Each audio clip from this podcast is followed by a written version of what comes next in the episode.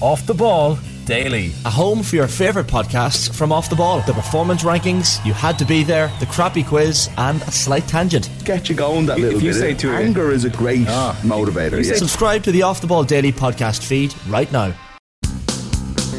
The news round on Off the Ball. with Gillette Labs. Get the ultimate shave or your money back. Neon Night Edition available now. A very good evening. You're welcome to Tallaght Stadium. This day, four weeks, the Republic of Ireland will play their first ever game at a World Cup finals when they take on Australia in Sydney. The build up begins tonight in Tallaght on a most beautiful, balmy, and sunny June evening. The Republic of Ireland taking on Zambia at 7:30. We're going to be here throughout the evening with updates on the game in what for most of these players will be a last opportunity to impress Vera Pauw ahead of the squad announcement this day next week. Alongside me for the evening is Kathleen McNamee. Evening, Kathleen. Good evening, Nathan. This feels big. It does feel big. It feels exciting. Uh, I was outside whenever the Irish team bus pulled up, and I was talking to some of the Sky reporters over from England, and they were like, "This atmosphere is incredible. We didn't expect there to be so many teams running around the place." So there's a lot of lot of very excited people. We're watching the teams warm up just below us here, and uh, they're looking good. They're looking fit. They're looking ready. And I mean, the team itself alone is quite interesting. Few names in there. Some people won't be expecting to see, particularly Isabel Atkinson. That's one name that really sticks out for me, considering she wasn't even in the preliminary squad initially. All right, let's get to the good stuff then straight away. The team that Vera Pauw has picked tonight is a bit of a mishmash between experienced players and who we know will be in the squad, particularly that back three, and five or six players who are probably in the running for two or three positions when she names her squad next week. We should point out the likes of Katie McCabe, Denise O'Sullivan uh, aren't in the squad. Denise O'Sullivan's still in America. Katie McCabe joined the squad late and is just being rested for this one. So, what is the starting 11? So we have Courtney Brosnan in goal, and then as you were saying, a very normal back three that we would be quite used to in Quinn, Fahy, and Connolly. Quinn is captaining the side tonight, which I think most people probably expected. They thought it would either be herself or Niamh Fahy. Nifahi back in the squad after a long time out with injury. Uh, and then in our midfield, you have Littlejohn, Payne, O'Riordan, and Atkinson, and then that we have a nice little front tree there of Noonan, Larkin, and Kiernan. So, as I was saying, a couple of names in there that you wouldn't expect to see. Atkinson has joined the squad since last Friday in place of Megan Campbell, who is still completing return to play protocols. Uh, she's actually with the squad for all of their th- things. So there, she's in the hotel with them. She's out in UCD with them. Uh, Abby Larkin as well, one of the players that is still playing in this league. A lot of people were questioning about how many of those players would get to the World Cup. So be interesting to see how she performs. And uh, it's good to see players as well, like Littlejohn back on the field, because obviously she stopped playing with her club quite close to the end of the season, so that she could be fit enough for this game and the World Cup. But uh, last Friday, whenever the team had an open training session, she was still training slightly away from the team, so clearly still taking it easy just to make sure that she is fit after quite a rough time with injuries. It's a 107th cap for Niamh Fahy this evening, a 104th for Lee, Louise Quinn, who captains the side. So enormous experience at the back, and Vera be hoping a good platform defensively for those attacking players to go and shine because it is that front three of Leanne Kiernan, Abby Larkin. Saoirse Noonan, players that who anyone who follows the women's game in this country will have known for years as very exciting prospects, and we've now arrived on the cusp of a World Cup, and the likelihood is that what one, maybe two of those three might make that final squad. I think probably one you'd be looking out of that front three. I've long said it on AM and in other places on the COYGIG podcast as well that I really think Leanne Kiernan deserves the opportunity. I know she's missed the majority of this season with injury, but I even before she was injured, I mean, she was top scorer in the championship last year. Whenever Liverpool lost her this year, they were like in pretty dire straits when it came to scoring opportunities. And we don't really have anyone in the squad who's like just that out and out goal scorer. And I think that could be her, especially if Vera does decide to set up at the World Cup in the same way that she set up for that US game. Uh, I think she really could be a target woman alongside a player like Kyra Carusa. So yeah, I'm, I'm interested to see who, who puts their boots on tonight and impresses because, as Vera was saying yesterday, it's not like everything depends on tonight. but a lot of it pretty much does. Kyra Carusa, one of those players not involved. Sophie Whitehouse, Tara Hannon, all missing from the matchday squad. Ours are Lily Agg and Katie McCabe. So we're going to be here until half seven, building up to the game. We'll be with you throughout the evening, bringing you the latest updates. We're also going to have John Giles from nine o'clock, reflecting on a difficult week for the Republic of Ireland men's team. Get his thoughts on Stephen Kenny's future, and also uh, get his thoughts on Liam Brady's retirement from the RTE panel. Uh, Claire Walsh is a free diver. What is free diving? Well, that was the first question I asked her, and uh, that's coming your way after 8 o'clock. And at half past 7, Declan Bogue will join us. Uh, still seven Ulster counties in the mix between the All Ireland Series and the Tailteann Cup, uh, so we'll get a sense from him as what's going on up north ahead of a huge weekend. Richie McCormack is with us as well. Good evening, Richie. Hey folks, how are you? And we got the we got the good gig tonight. We've got the sh- well, I've got yeah. the shorts and t-shirts, most unprofessional. I, I'll be honest. Uh, on this evening, it's about 20 degrees. Uh, I gotta say, these internationals have become really special occasions out in Tallaght, where it's pretty much a complete sellout. And it is a crowd that you just don't get at most sporting events these days. And there is a lesson to be learnt for the FAI, for the IRFU, and all the major organisations of trying to get more kids to more matches. It's just too goddamn expensive for the vast majority of sporting events to bring kids along. And we look at what's gone on with the men's internationals, where understandably the FAI are trying to sell the Gibraltar game and say if you want to go to watch the Gibraltar match, you got to go to the Dutch game as well.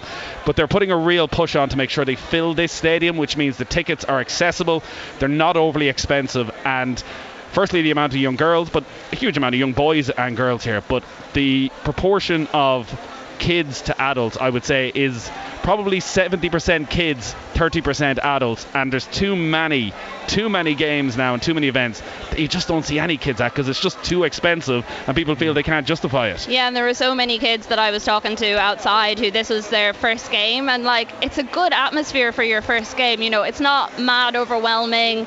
The crowd is quite nice, and that you're saying that like there's a lot of kids around the place. You know, people don't really come to these matches after a couple of pints or whatever it is. It's it's a nice chill atmosphere, and also there's a lot of kids coming here with their teams, and like I was asking them, you know, are you, who are you going to watch the World Cup with? And they're like, oh, our club are planning watch parties. We're going to have a training session in the morning, and then we're going to play uh, or what play the game and watch the game. And I was like, parents are going to love this. It's summer holidays. Get the kids in the clubhouse for three or four hours for a bit of training, and then, and then watch a match. They'll be delighted. Now, uh, you're speaking there as someone who doesn't have kids. Uh, just to be clear, I'm fairly sure most of these clubs, Richie, are going to be pointing out that they're not babysitting your kids for four hours and that you should probably stay and watch the match with them as well. They should, yeah, yeah. It is like to be honest with you, it, it, there are people out there, and I can I can sniff them coming already with their text and thumbs out, who will probably be scoffing at this and saying that, you know, they're just trying to pad out seats with kids, etc., etc. but trying to get children uh, involved as active watchers of these games, as attendees of these games, is far more important for the future and the health of these sports as a whole than your 40, 50, 60 year old bloke going along to the odd game at the Aviva. These are the people that you want to be involved in the sport from a young age right through the entirety of their life. and in that span, you will have gotten them into the habit of going to games from a pretty young age. And I think you'll find most people who go to games, like the vast majority of people who've been going to games for years and years and years, will be able to trace back their first time attending a game as a kid and the importance of that. Whether it was uh, Gaelic football, as often was the case with myself, uh, it was a far more Gaelic football matches than ever was soccer. But you get used to being an attendee at games, and you get used to it being different and being better than just being a passive television program, which is is what it is for a lot of people. So, the fact that these uh, these crowds are you know majority uh, kids uh, shouldn't be scoffed at because like it's damned important that they keep coming to games throughout the future of, of the sport because otherwise you just end up with a dwindling, weary, aging fan base that has less and less interest in attending. Whereas this is a chance, to, a genuine chance, an actual chance to legitimately grow the game. Now, I should point out, Richie, that it Mm. is very exciting for all these kids to come here. Unfortunately, a lot of them outside had to meet the Grinch, which was Kathleen, as she asked them what they were most looking forward to. And uh, Kathleen pointed out, uh, well, most players pointed out it was Katie McCabe. They couldn't wait to see Katie McCabe this evening, finally in action. And Kathleen uh, would inform them that, unfortunately, Katie's not in the squad tonight. Yeah, there was a lot of disappointed faces Oh whenever. I said that to a couple of the girls, especially the ones that were coming here for their first ever game, because obviously Katie is the most forward-facing player for a lot of them.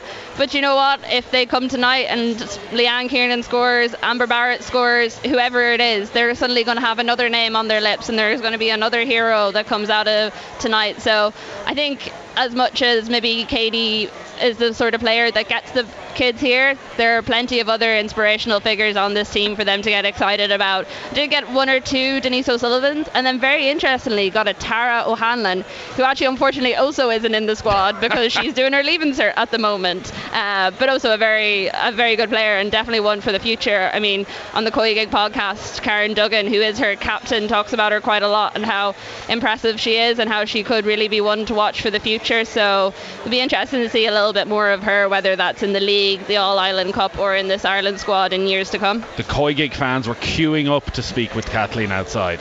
Lots It was an honour. I even got to take a picture with someone. Uh, I met a woman who named her daughter Emma Byrne, and we were just saying we hope that her name was Byrne beforehand, but the Emma apparently was after the one and only Emma Byrne. And Wow.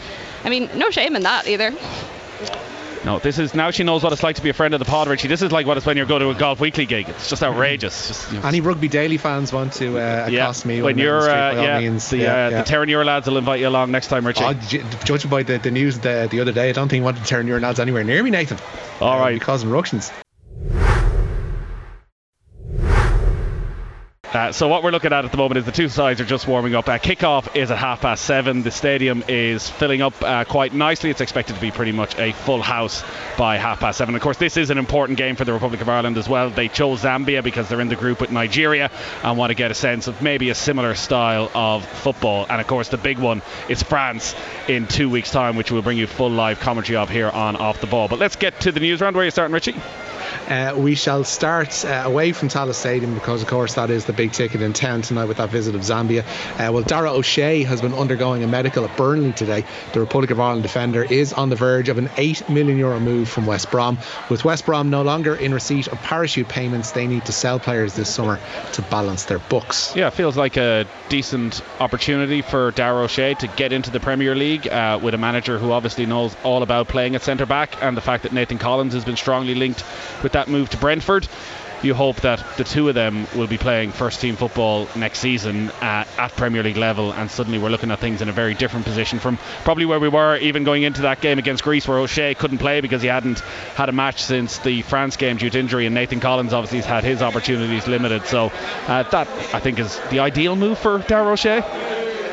Yeah, feels like it, uh, provided he does get game time, because I'm sure it'll be competitive as ever um, with the Premier League back to four, back three to play in next season. Um, I, I'm, I'm always fond of players linking up with international teammates as it pervades to the Ireland team because getting to play alongside Josh Cullen as well, and those link ups uh, are always a help when you're able to take them from one setup into another. I, I don't think he could have asked for better uh, this summer for a Premier League club, for a, a defender of the calibre uh, of Vincent Kompany to come looking for him speaks volumes for the player that Dara O'Shea already is, and fingers crossed can possibly develop into in the coming years. Uh, the news round is in association with Gillette Labs. Get the ultimate shave or your money back. Neon Night Edition available now. There'll be lots of talk, understandably, of inspiration around this Irish team. Uh, we don't have to look too far for more female sports inspiration. Leona Maguire is backing it up at Yeah. the uh, USPGA. Certainly is. She's playing her final hole of the Women's PGA Championship at the moment. She is one under par and she is just a shot off the joint leaders, both in the clubhouse now, both after rounds of 69 today. They are Celine Borge and Japan's Ayaka Furue. After a bright start, Stephanie Meadow had to content herself with a two over par round of 73 today. Uh, Shane Lowry just two shots off the lead following his first round at the Travellers Championship. He's six under par. He shot a 64 today. Keegan Bradley went round in 62 to lead in the clubhouse on eight under par. Uh, Rory McIlroy birdied his second hole He has, though, dropped back to one over par uh, after a couple of drop shots there recently. They came with back to back bogeys at four and five. So one over par is McIlroy at the moment. Seamus Power also one over. He has played four holes of his first round there. On four under par, Tom McKibbin is just two off the lead after the first day of the BMW International Open. Adrien Saddier, Edoardo Molinari, and Rikuya Hoshino jointly lead there on six under par. John Murphy uh, props up the leaderboard in Munich. He is 10 over par. Well, three different tournaments, three different Irish players in contention would take that. Yeah, absolutely. It's uh, could well be a good weekend. Uh, I didn't like your tone there, Richie. That was a real like save this, save this for Golf Weekly. I was I, I didn't want to say that. No, I think what you were looking for um, away from the PGA Tour because everybody's just gunning to be the best they possibly can at all times over there. For Maguire to actually make a statement in uh, a major would be quite something. Uh, I know you were talking, or Joe was talking last night on, on the show about how length uh, might necessarily be her friend when it comes to the majors, but to be hanging in there after day one, um, even though there are a clatter of golfers still to come today and finish off their ends, and it's quite a tight leaderboard, to be there thereabouts is quite good. And McKibbin as well uh, is something we shouldn't overlook because after picking up a win so recently on the DP World Tour, this is where he started off uh, that weekend where he was like, you know, one, two shots just adrift after the opening day. Managed to put together a second round again tomorrow, and you could well be looking at a couple of titles for him on the DP World Tour within the space of a few weeks, and that would be absolutely huge. And after the late, late nights of the US Open last week, uh, the PGA is on in New York, yeah. so the time difference is far more favourable for us if Leona Maguire does stay in contention. And there'll be full TV coverage over the weekend, yeah. which was the only disaster on Sunday night. That uh, which is a rarity. Sky weren't covering the LPGA even on the red button, which means most people didn't actually get to see Leona Maguire's victory. But uh, that certainly won't be the case this weekend. Uh, some news ahead of the Tour de France, and not good news for Sam Bennett. Yeah, a little bit surprising this one as well. Sam Bennett will be a Tour de France spectator for the second year running. Bora Hansgrohe, his team, have decided to omit the 2020 green jersey winner from their team for next month's tour. They've left one spot open on their roster, seven riders named today, one to come, which they say will be for a climber rather than a sprinter yeah, really disappointing for Sam Bennett yet again. Uh, you've got the move, they'd, they'd spoken, on. by the way. Sorry, Nathan. They'd spoken recently, uh, his team manager, about how once he stays clear of injury, that it looked like he would be okay to, to ride in the tour. He'd ridden on the Criterium de Dauphiné, which of course is a really litmus test for people who want to ride in the tour. And it looked like you know this will be fait accompli, especially seeing as he went back to Bora Hansgrohe to get these particular opportunities um, and to have them more freely available to him. And that just hasn't been the case in these last two years. And he's got to be scratching his head at this stage, particularly today, and wondering why. So I was reading the story earlier that Todd Boehly, when he was uh, completing his takeover of Chelsea, reassured the Premier League that yeah. the Saudi invest. You worry about no. that. It's nothing. It's nothing. They're just in the background. They've no interest in this whatsoever. Mm. And what are the chances they're going to sell half their squad for about half a billion, and they'll never have financial fair play worries again? No, and uh, they've uh, such as their largesse. Chelsea's owners have completed a takeover this evening of French club Strasbourg. Todd Boehly and Clearlake Capital have taken taken a 100% stake in the Alsace side, with Marc Keller remaining as their president. It's believed Chelsea have paid, or Chelsea's owners rather, have paid 75 million euro for the privilege. Meanwhile, Chelsea continue to offload their unwanted players to clubs in Saudi Arabia. Kalidou Koulibaly is set to join Ruben Neves at Al Hilal. Cristiano Ronaldo's Al Nassr will bag Hakim Ziyech, while Eduardo Mendy is on the way to Al Ahli. News from Tottenham as well. Yeah, Spurs have agreed a 19 million euro deal with Empoli for goalkeeper Guillermo Vicario. The 26 year old is going to sign a five year contract to replace Hugo Lloris as Spurs number one will also appear to put a deal for uh, David Raya to bed. Vicario kept seven clean sheets in 31 Serie A appearances this past season for Empoli. Uh, the story here in Tallaght is the two teams have gone back into the dressing room to prepare for kickoff, which is in just under 10 minutes' time. As I say, absolutely perfect conditions at Tallaght Stadium this evening. Uh, Vera Pauw, Kathleen, generally likes to pick difficult opposition. So France is quite a risky game to play in your final send off when it should be a massive celebration considering their quality. Uh, tonight, when you look at that Zambia team and what they offer, and then you look at that Ireland team, what are you expecting? Uh, I'm expecting a competitive game. I think it's going to be interesting from an Irish side because obviously this isn't uh, a set of players who traditionally play together all that regularly. There's some really standout names in the Zambia side too. I mean, they beat Nigeria last year in the AFCON final to come third, and Nigeria have won that tournament the majority of times they've played in it. So th- this definitely isn't a team to be underestimated. Uh, I watched a little bit of their open training session yesterday and they're very they're a strong team they're very very fast they, I think we're going to have to be very careful that we don't let them in behind us. Barbara Banda, who plays with them, is an exceptional player. She became the first ever player uh, on the women's side at the Olympics to score hat tricks in consecutive games. Um, so that was in the last Olympics, and she really, really brought Zambia through. This is also a side that's coming into their first World Cup in the same way that we are as well. So, you know, they're going to want to go out and stake a claim for themselves and show other people that they're not to be messed around with. So yeah, interesting to see how it goes. I think it'd be good for this Irish side to get a few goals on the cards just because it's still an area that we're not that great with, and I think this is the side we can do it with. Uh, I think you'll find we put what 11 goals past Georgia here one night, which uh, you know that is bad. true, but that was a little bit of an anomaly. uh, the the other thing, of course, they're going to be hoping for tonight is that there's no injuries uh, when we are so close to the World Cup. Hard to believe it's come around, though it does feel like a lifetime ago since Hampden Park, mainly because there's about 30 degrees in the difference in the temperature between that night and tonight. I feel, and the pouring rain as well, which isn't so much here in Tallaght tonight. Uh, Amber Barrett, by the way, who's probably going to be the big talking point of that squad selection, right on the cusp. She's among the substitutes uh, this evening, so may get an opportunity. Uh, time for a couple of more stories, Richie. So there's uh, European Team Championships going on at the moment in athletics.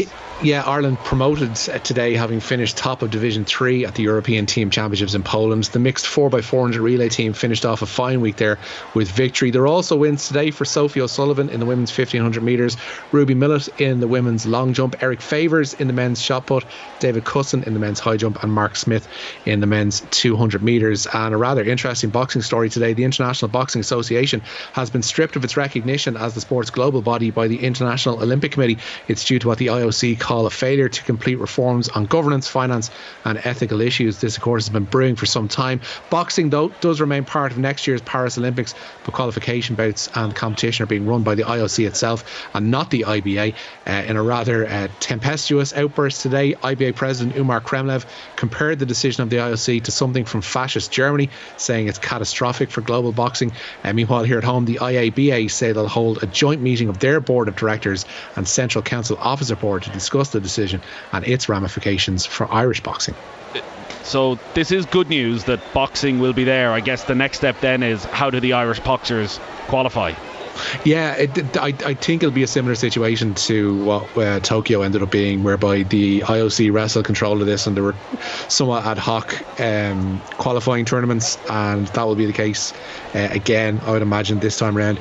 The real issue is Los Angeles in 2028 and whether or not they can establish this alternate governing body, World Boxing, which has been um, bubbling and starting to, to coalesce, and there's been a lot of promises of joining this thing. Um, that needs to be firmly in place within the next 18 months to two years for boxing to have any hope of, of reappearing in LA 2028 because there's from an IOC perspective there's such a bad taste in the mouth and you go back to like even there's stories this week with the sad passing of Jim McCourt who won Ireland's only medal in the Tokyo Olympics funnily enough in 64 and how essentially he'd been done out of doing better in that as well boxing from a long way back in terms of the Olympic Games stinks and there's a lot of bad decisions and a lot of those stem from the various iterations of the IBA that have come before it as well. Um, so it needs to have itself firmly in order properly in order within these next year 18 months two years because otherwise there's a generation of boxers who will not in this country and in other countries obviously who won't have the chance to go to the Los Angeles Olympics basically because of the sins of the fathers that came before them.